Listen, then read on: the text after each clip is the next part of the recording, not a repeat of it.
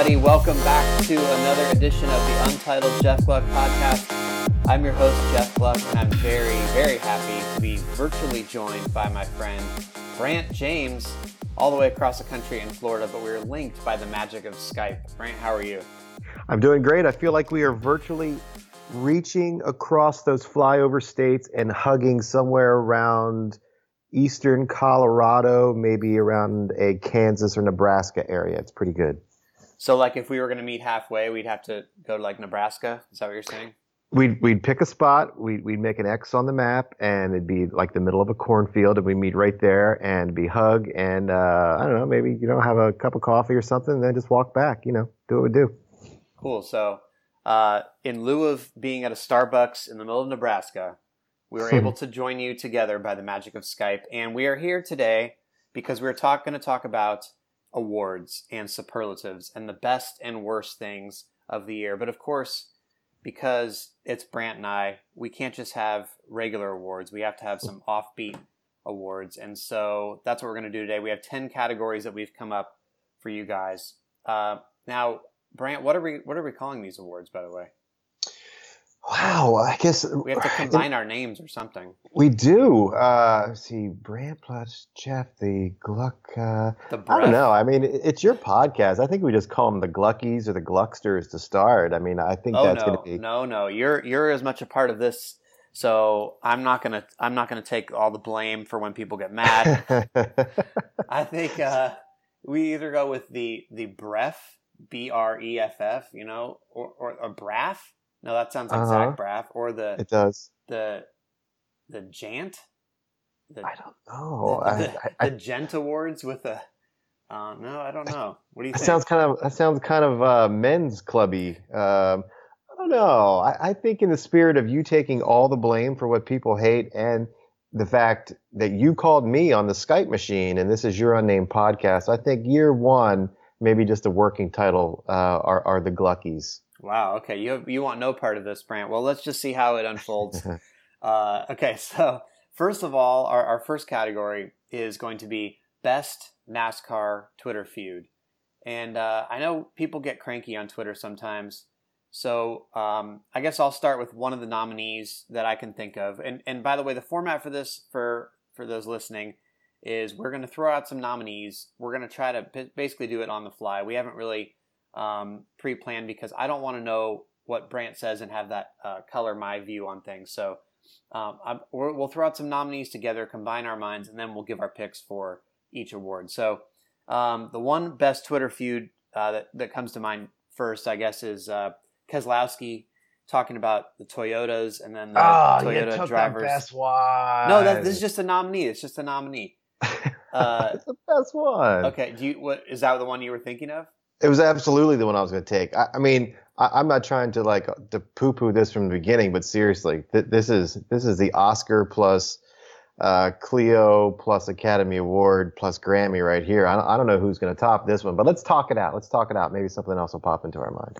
No, I think you're right. I mean, this one got a lot of attention on TV, and I've kind of feel weird about this one because actually we were both in Sonoma for the IndyCar finale when this happened. And yeah. It was like in between IndyCar practices or something. And I was trying to catch up with what was happening in NASCAR. So I tweeted, I looked at the practice order from NASCAR and you know, I was like, oh, Toyotas are 1, 2, 3, 4, 5 or whatever. And, you know, not, you know, we go back to our little IndyCar stuff. Next thing you know, I get a notification on my phone and it's like, Brad Keselowski has retweeted you. Or I was like, oh, what's this? And he said, you know, we're in for a rude awakening. And then all of a sudden, you know, we were watching practice on NBCSN in the media center in IndyCar at Sonoma, and they're like talking about the tweet and like my name's getting thrown. I'm like, how's this? What happened here? You were stirring the pot from a long ways away, you instigator. I really didn't mean to, but I guess Brad Keselowski couldn't help himself there. But here's the thing about his tweet, didn't he turn out to be right? It seems like he was right-ish. I mean, the Toyota camp doesn't want to, you know, let the perception be out there that they had any sort of advantage because it's sort of makes the human beings that work on the machines seem a little bit less a part of the equation. But yeah, I mean, look at the way the season panned out. Look at the way it trickled down to Homestead. Just like the whole season was a representation, or the final was a representation of the season with Truex winning it. So it was sort of the way the manufacturer shook out getting to Miami. Yeah. All right. Well, you know, I think that seems like that category was too easy. Hopefully the other cars, the other categories won't be as easy, but it was a warm up. It was a warm up. Yes. Okay. They're just getting the sense of it. The fans are just getting how this works now. I'm not committing to calling them Gluckies yet, but whatever that first award was goes to, at least from, I think we both agree, Brad Keselowski versus Toyota for best NASCAR Twitter feud. And with those two, it's almost a lifetime achievement award just from jump, because it's happened, it's happening, it's gonna happen, and it's kind of unfair. It's like Dale Jr. and the Most Popular Driver award. As long as they're in each other's presence, you might as well engrave the trophy. Yeah, I can't wait for the sequel. Hopefully, it is even better than the original. So, category number 2 here, and this is going to be a little bit difficult because there's many of these, but. We're going to go crankiest interview of the year. And what I'm thinking is the criteria for this, it can't be a one-on-one interview or something where, you know, you just got blown off by some driver. It has to be something that happened in the media center or a high-profile moment. So automatically here, my mind goes to Kyle Busch. He had several. Yes. Do you have any? Is that what you're thinking as well? Some Kyle Busch moments? Yeah. He's had a couple, but... my first one is our dear close friend Bob Pockris of ESPN cues him up after the Coke 600, that 17-and-a-half-hour race. And he finishes second to Austin Dillon. Dillon stretches fuel. Kyle can't quite get there. And Bob just asked him about his thoughts on Austin Dillon winning, if he was surprised by it. And I think his quote was something of, had sort of like look on his face like he's having an allergic reaction. And then he did like sort of a real glance by nose pick kind of a thing. And he said, "I'm not surprised by anything. Congratulations." And boom, not just a mic drop, but just sort of a fling, a little projectile. And that was it. That really was a good one. Yeah. The only other Kyle Busch one that I think really comes to mind was after the Vegas fight, when he did not want to talk and he came out and said, "Everything is great. Everything is great. Everything is great," and refused to talk or say anything after the whole fight thing. But you know, in that case, I don't think that seemed so pre-planned, and that was like calculated. Like, I'm just not going to say anything, because he was coming out of the NASCAR hauler, I think, after they had spoken to him, and I think Bill Janet's his PR guy or whatever, just like, "Hey, you don't have to talk." But anyway, so. Yeah, I think the one that you mentioned is got to be my pick. That was a truly cranky moment. It got parodied a lot. We saw that mic drop several times. I think JRM 360 did their own thing on it. Yeah. So that's my pick. That's your pick as well? It is. Yeah, drivers were at Dover. Drivers were sort of making fun of that and having a little sport with Kyle. And he makes this easy. I mean, as you mentioned before, he is this sort of king of the is it canned one-liner? What was it, balls and strikes, before talking about officiating? It's almost like he writes that stuff on the glove. He just sits there and simmers waiting for the chance to drop it. Yeah. But, the hornet attack, rub your face, glancing nose pick, drop the mic. Man, I think that's minted right there. Okay. So we've come to unanimous choices on the first two categories here. And now we'll move on to number 3, which is best rule change. Now, this could be not only a rule that happened before the season, Brant, but this could also be something that was changed mid-season, because that tends to happen in NASCAR. So let's just try to spitball some of the categories here. Obviously, you had the stages and the playoff points, which are a pretty big rule change. You also had them change the overtime line in the middle of the season. Good one. They got rid of that, and they moved it back to the start-finish line to basically make it a green-white checkered, although they refused to call it a green-white checkered, even though it's the exact same rule, except I think with unlimited attempts instead of 3 attempts. So that's another one. Do you have any rule changes that pop to mind for you? Those are the two biggest ones. And another thing I was thinking of, it's not exactly a rule, but the enhanced weekend, and I'm just going to use that for a point of reference and then just not use that term anymore. But just the experiment shortening down weekends to the two-day shows, I think we had four of them. Was there a Watkins Glen, a Martinsville, a Pocono, and a... You had, the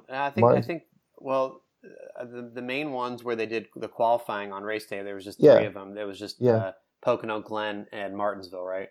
Yeah, that's what it was.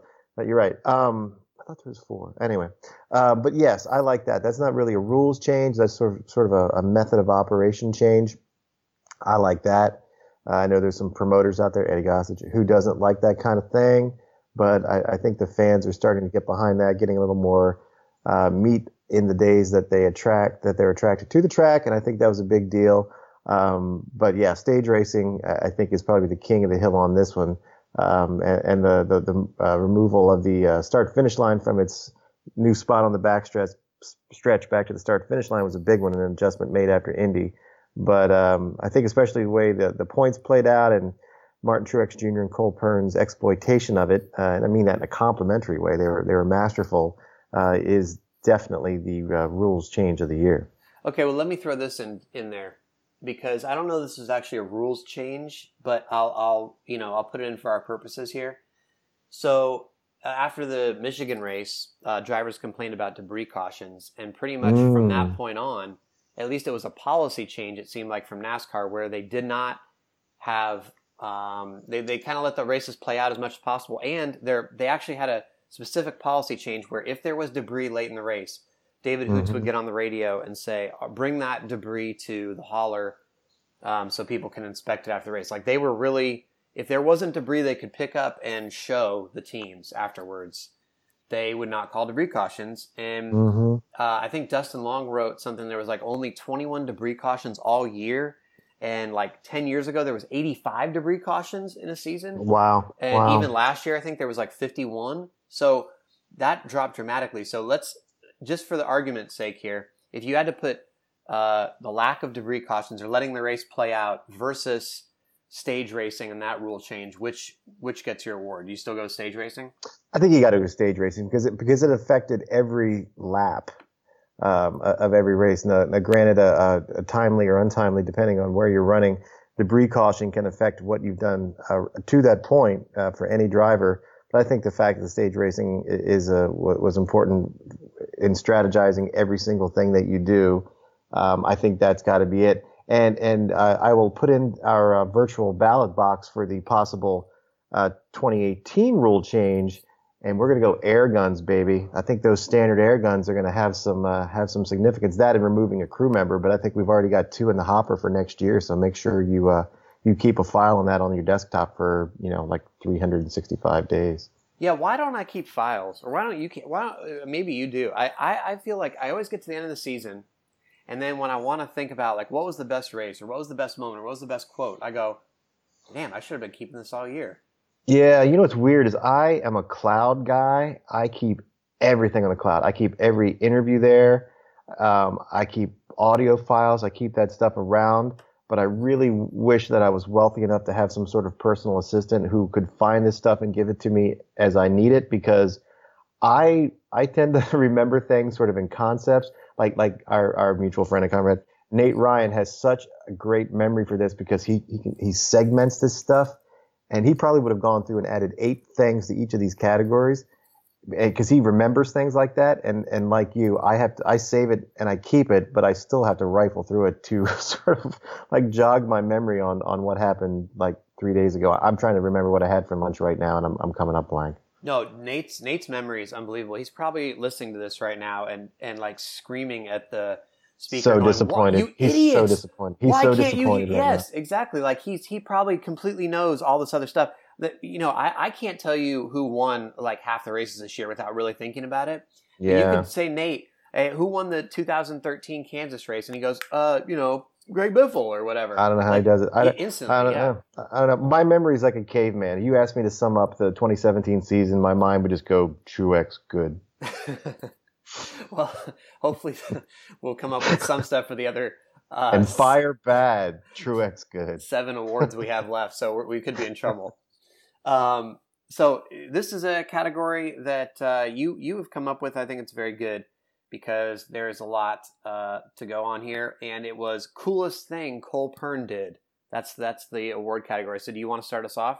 Yeah, and I'll try not to take all of them because I think we were in the same place for a couple of them. But I mean, I'll just gloss it and say we were on the trip together with the Toyota folks going to Park City and Salt Lake City for with the Olympians, and we saw him do some skating. You know, basically say I'm not going to be able to skate in these long speed skating skates. I'm a Canadian hockey player, and this won't be very easy at all. And he's shushing around the place, like looking like a coach within a couple seconds.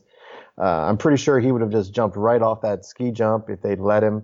But to me, it was interesting watching him grow into the role of, I mean, I think he's kind of become the rock star crew chief now. It used to be Chad Knaus with obvious reasons, 7 titles.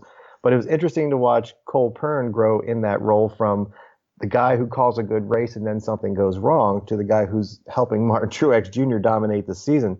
And my favorite moment with him this year was after the race at Dover, the playoff race at Dover. He was just standing there. He was thumbing through his phone. And I'm like, I'll just throw any question at him for a Monday follow story or something. And I asked him about other manufacturers still carping about, Toyota and if he thought that the other manufacturers were catching up to Toyota now that they were getting to the playoffs.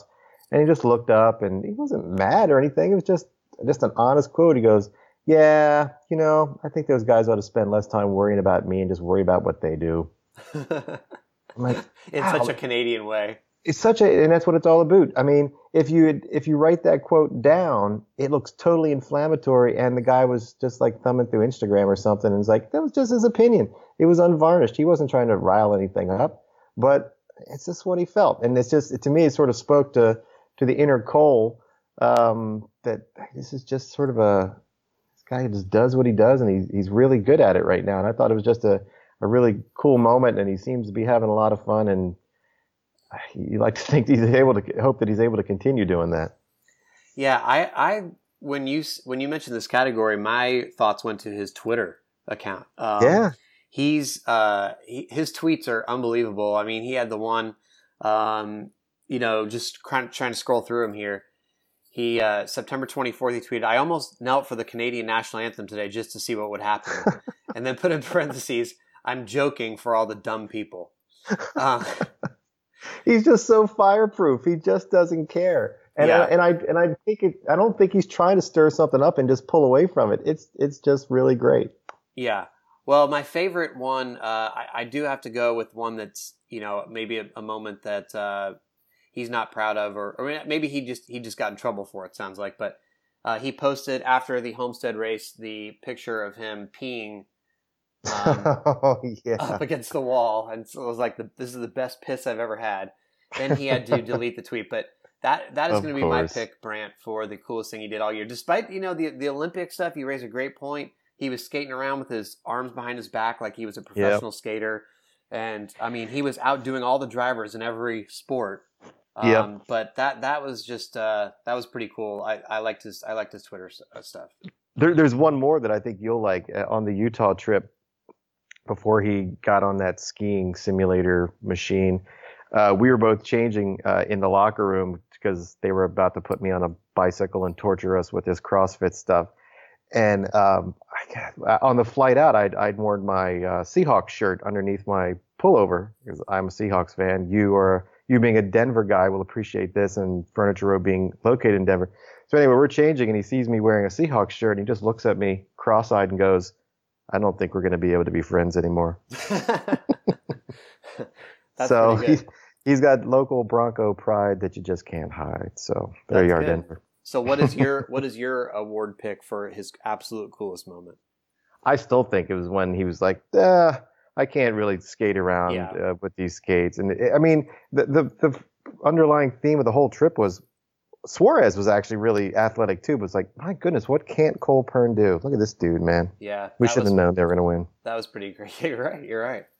Okay, so the next category is most impactful retirement. Now, there's a little qualifier on this because it's the non-junior division of the most impactful retirement. So obviously that leaves us with Kenseth. It leaves us with Danica. Mm-hmm. I don't know that other drivers are retiring, so to speak. So I wouldn't really throw like a Landon Castle in here, but I don't, Landon Castle doesn't have a ride. But it pretty much comes down to a debate, I think, is why you propose this category. It's a debate. Who will have the bigger impact on leaving, Danica or Kenseth? Do you want to go first here? Yeah, I'll go first. I think it's Danica. Obviously, Matt Kenseth, a former champion, a good quote, a guy the media likes working with because he is wryly funny. At his age, in his 40s, still a winner, still in great shape. Lost his job to a younger guy. But my point is, if you get in a cab or an Uber in New York and for whatever reason the person strikes up a conversation about what you do, they will know three drivers. And this has been my experience. The average person in a non-Southern or Midwestern hotbed NASCAR area, they will know Jeff Gordon, they will know Dale Earnhardt Jr., and they will know Danica Patrick. And the fact that now that Trinity is gone, Danica being the third one after she runs her Danica double next year, I think it's a really big deal to the sport, because even while the sport is still trying to get mainstream eyeballs on its racing series, she's gone. That's another really marketable personality, even despite her sponsor problems, that's out of there. And I think that's a big deal. No, it's hard to argue with you on this, because just for the fact that she brings so much attention from outside the sport, and really is responsible for a lot of little girls and young women in general just getting interested in the sport. You have people who, for instance, Cindy the intern, who helps me with transcribing some of my interviews and stuff during the year. She only is a NASCAR fan basically because of Danica. She'd heard of Danica, who was watching a race, and that got her into it. Now she likes all of all the sport in general and all the drivers and stuff, but that got her into it. So when you have somebody like that going away, obviously it says a lot about Kenseth. It says about the economics of the sport for Kenseth not have a ride. So that's an impact, I guess, that we can see. But Kenseth was going to be gone in a couple years anyway. So I kind of have to go with you and just say that it's going to be a bigger impact to not have Danica around. And, when I would go home or something and talk to my friends, Colorado or something, and, they know Danica. Like you said, it's if I said Matt Kenseth, they're not going to necessarily know. So we agree on that one. Next category is going to be worst media center in NASCAR. So let's run through some of the categories here. The first one that comes to mind is Phoenix. Oh, yeah. And, I would also say Richmond. Definitely. And what other ones would you nominate? One of mine is not that the facilities are that bad, except for being deafeningly loud, is New Hampshire, because it combines two of my least favorite things, which is being deafened and being frozen.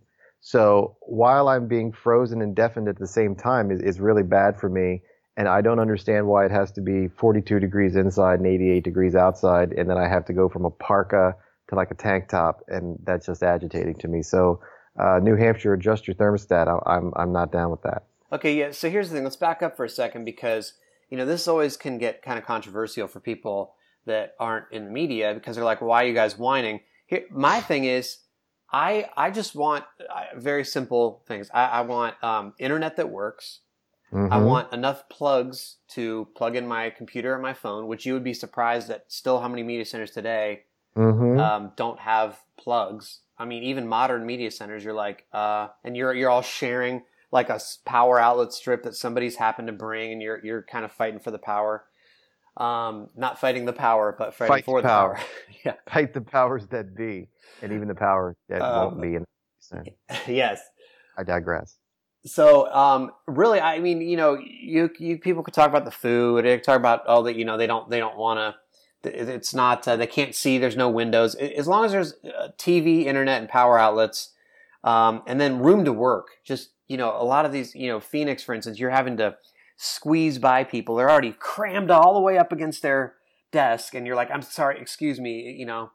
But here's the good news, Brant. They're getting rid of Phoenix Media Center and Richmond Media Center.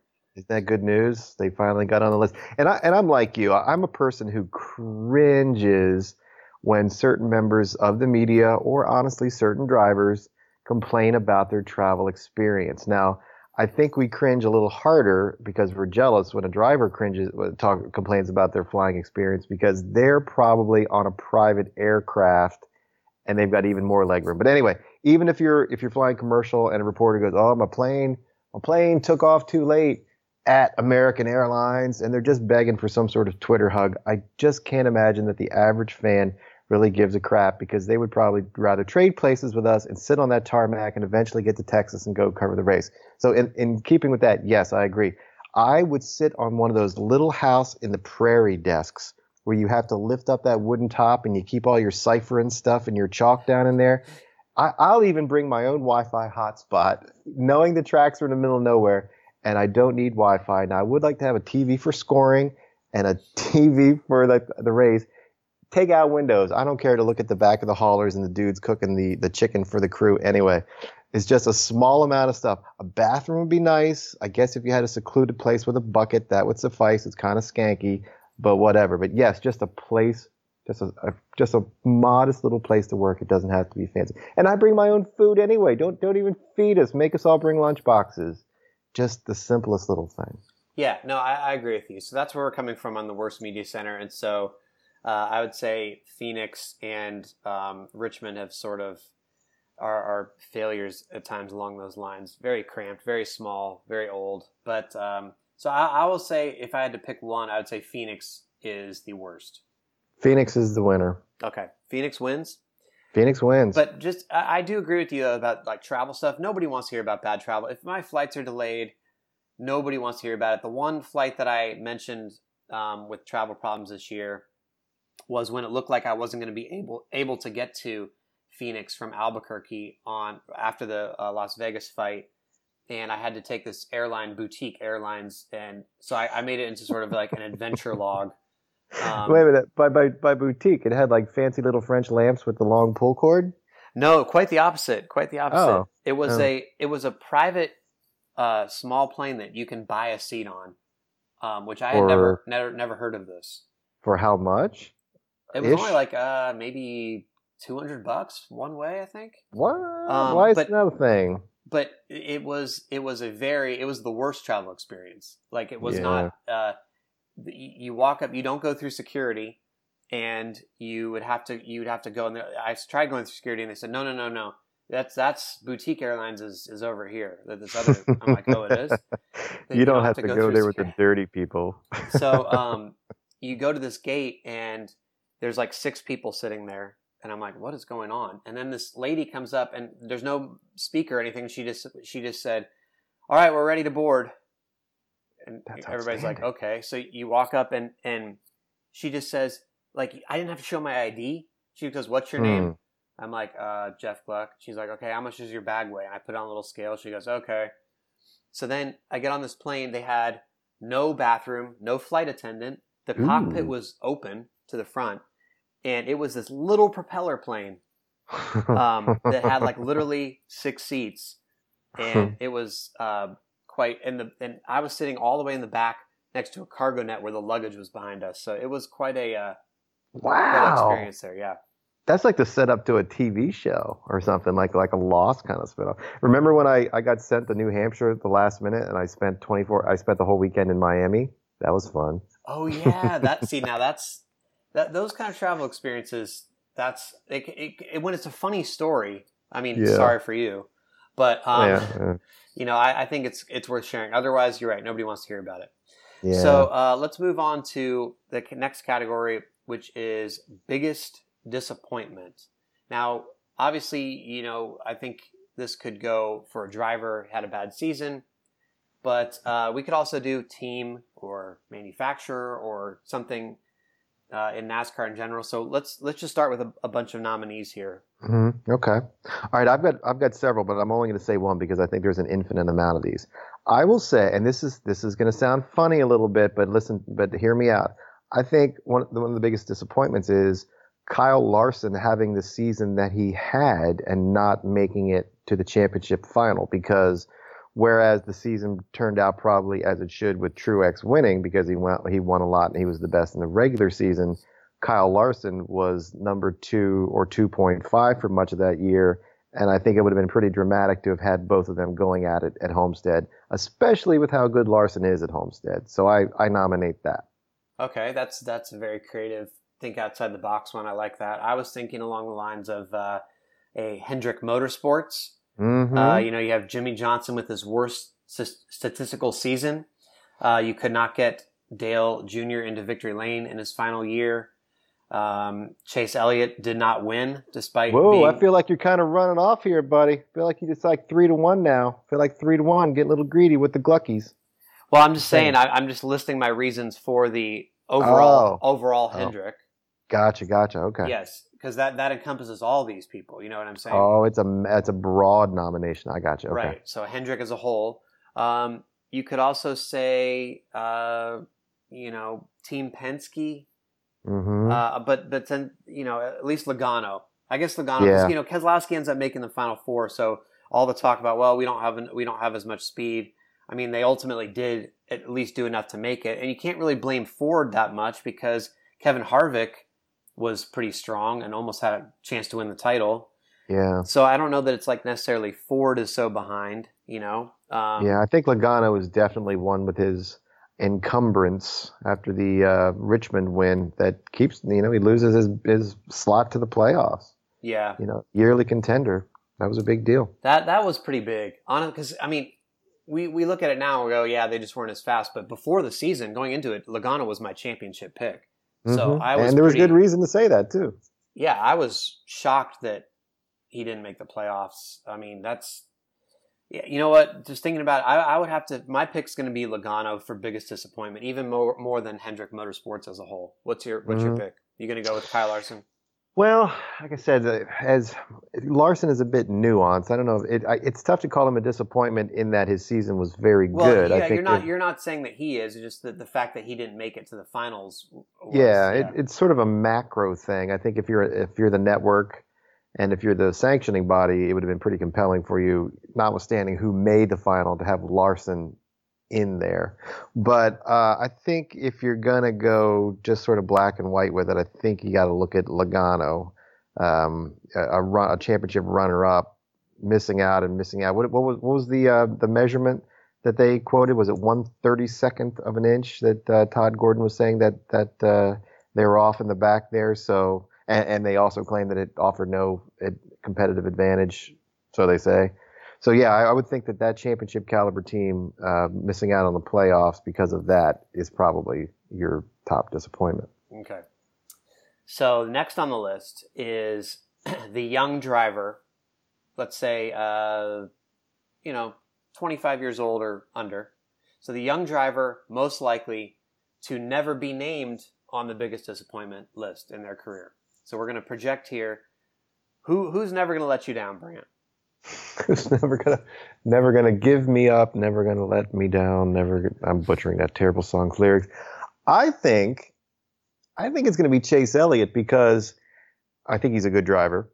He's displayed an incredible knack for finishing second and in the top five. He's got to break through. He's had some disappointments there with going for that win, but I think one of the reasons that he's not going to disappoint people is he looks like he's going to be the next most popular guy. I mean, he's not exactly an overt personality. He's grown a little bit in the role, but he's, at least to us, he's this quietish Chase Elliott, guy with the southern drawl, kind of does his business. Every once in a while, he'll get a little heated if a guy named Denny Hamlin messes with him on the racetrack, but then he sort of recesses back into his more reserved, outward personality. But the fans seem to be just absolutely just coveting and devouring those moments, and he looks like his father, Bill. He is going to start picking up the most popular driver awards, and I don't think that I don't know what would make that love go away, because he's yet to win and he's yet to jump off the top of a car and be this outlandish personality, but he already seems like he's on his way to being beloved. So I think it's him. Okay, see, I can't go with him at all for the reasons that you mentioned, because when he's the most popular driver, or when he's, you know, when you have high expectations for somebody, or when somebody's in the spotlight, that's when you get disappointed. So I'm looking for somebody here who's never going to be disappointment. That means they can't have super high expectations in my mind.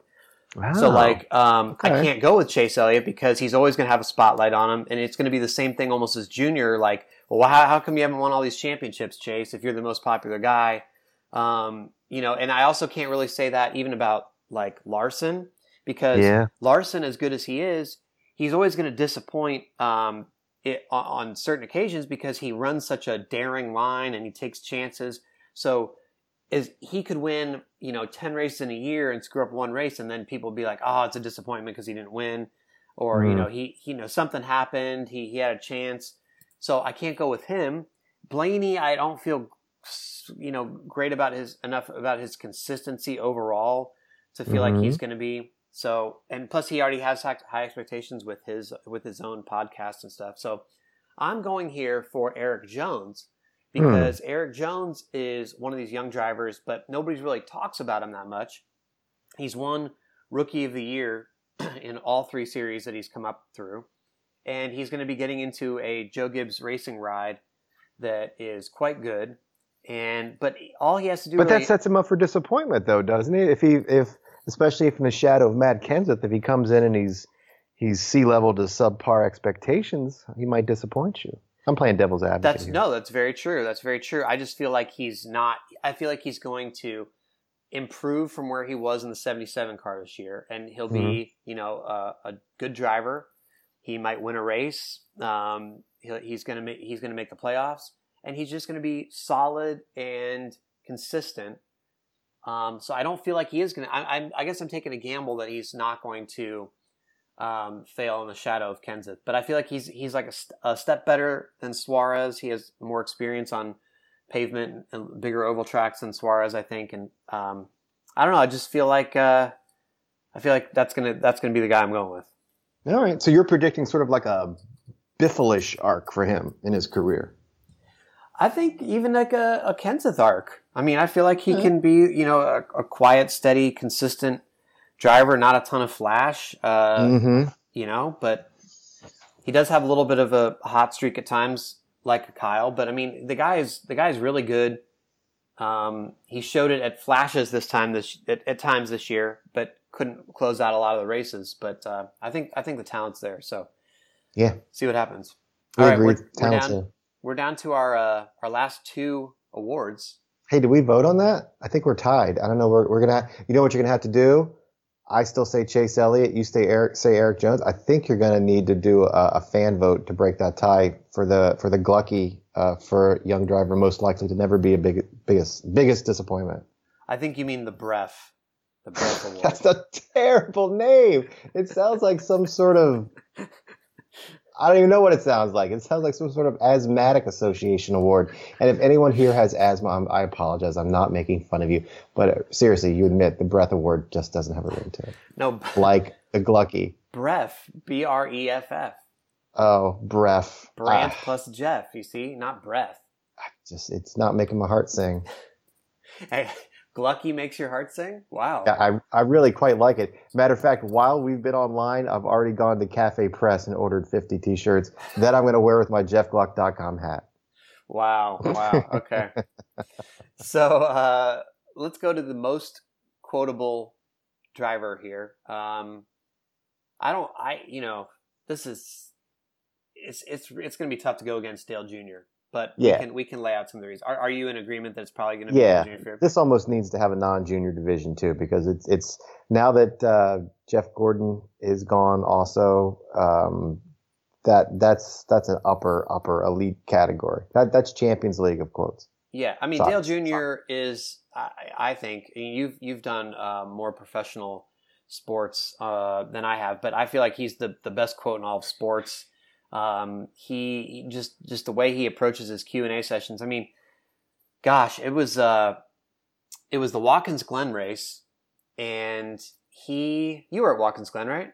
I was, yeah. I know the quote. I know the answer that you're referring to. And, it was great. And it was a Jerry Jordan question. And Jerry, if he's listening, he may acknowledge. I don't know. This was what really he was really going for with this question. I mean, it was. I think if I remember right, it was Jerry question. It was kind of a roundabout. I think it was question. It was. Mm-hmm. And Junior took it and made it a completely different direction and gave like the best quote of like the season as far as a media center interview where he's going on about, the driver salaries. And this is what got Kevin Harvick ultimately so angry with him, I guess, enough to flame him on all that stuff on his radio show. But, he just sits there and he lays out the entire driver salary thing.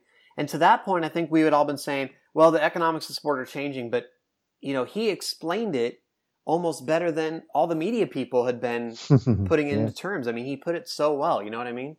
Yeah. There's so many layers to him and his interviews throughout time, and they've gotten better, but they've always been really pretty good.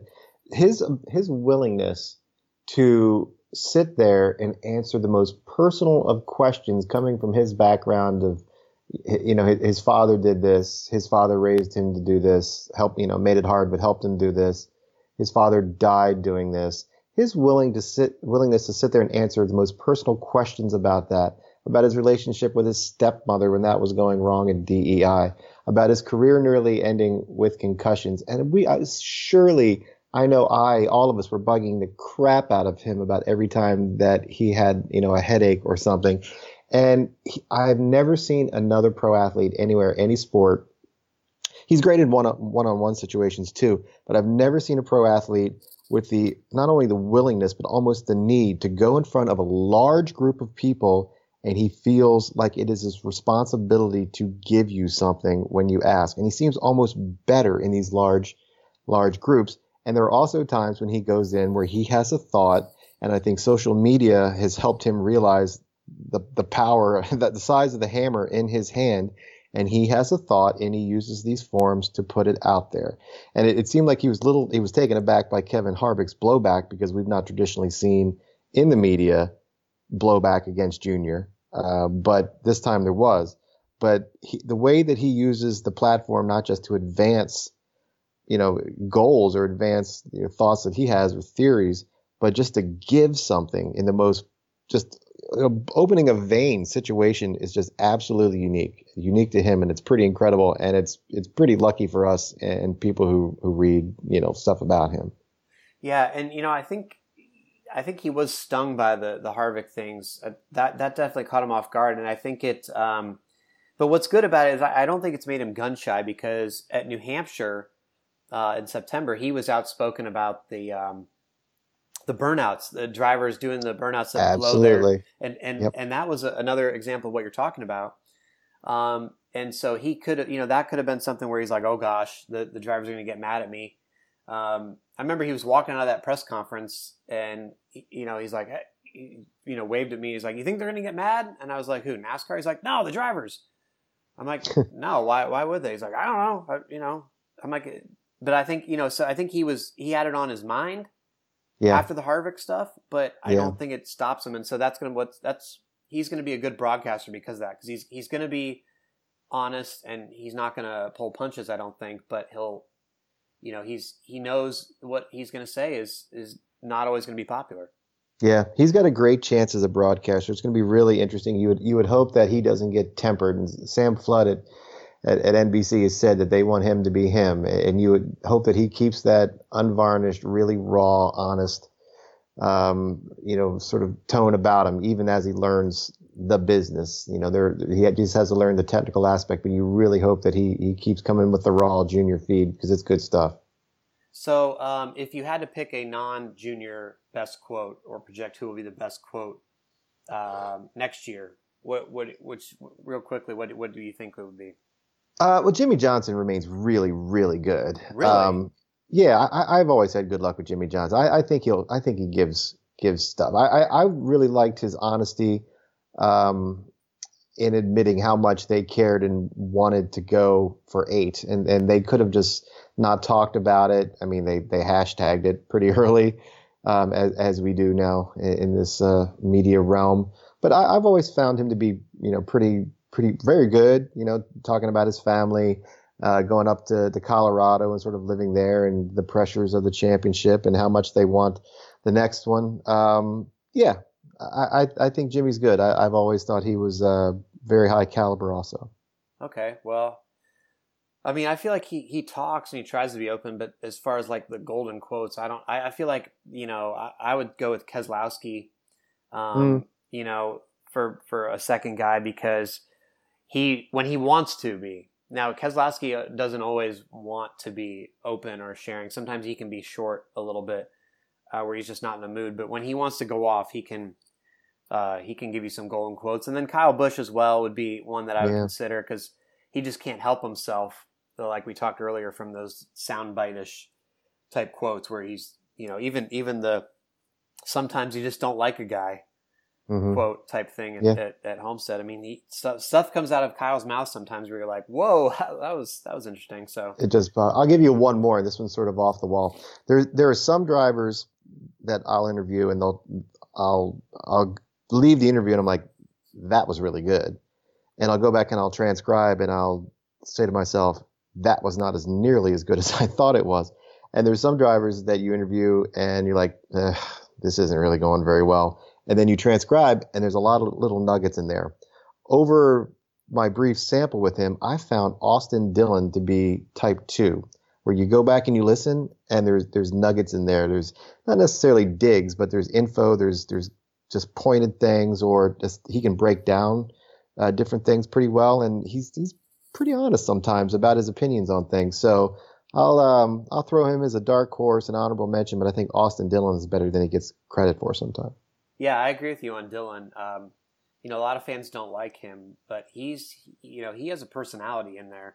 I think he could be really, really interesting if he ever gets to the point where he's winning some races. So our final award in the Bref Awards.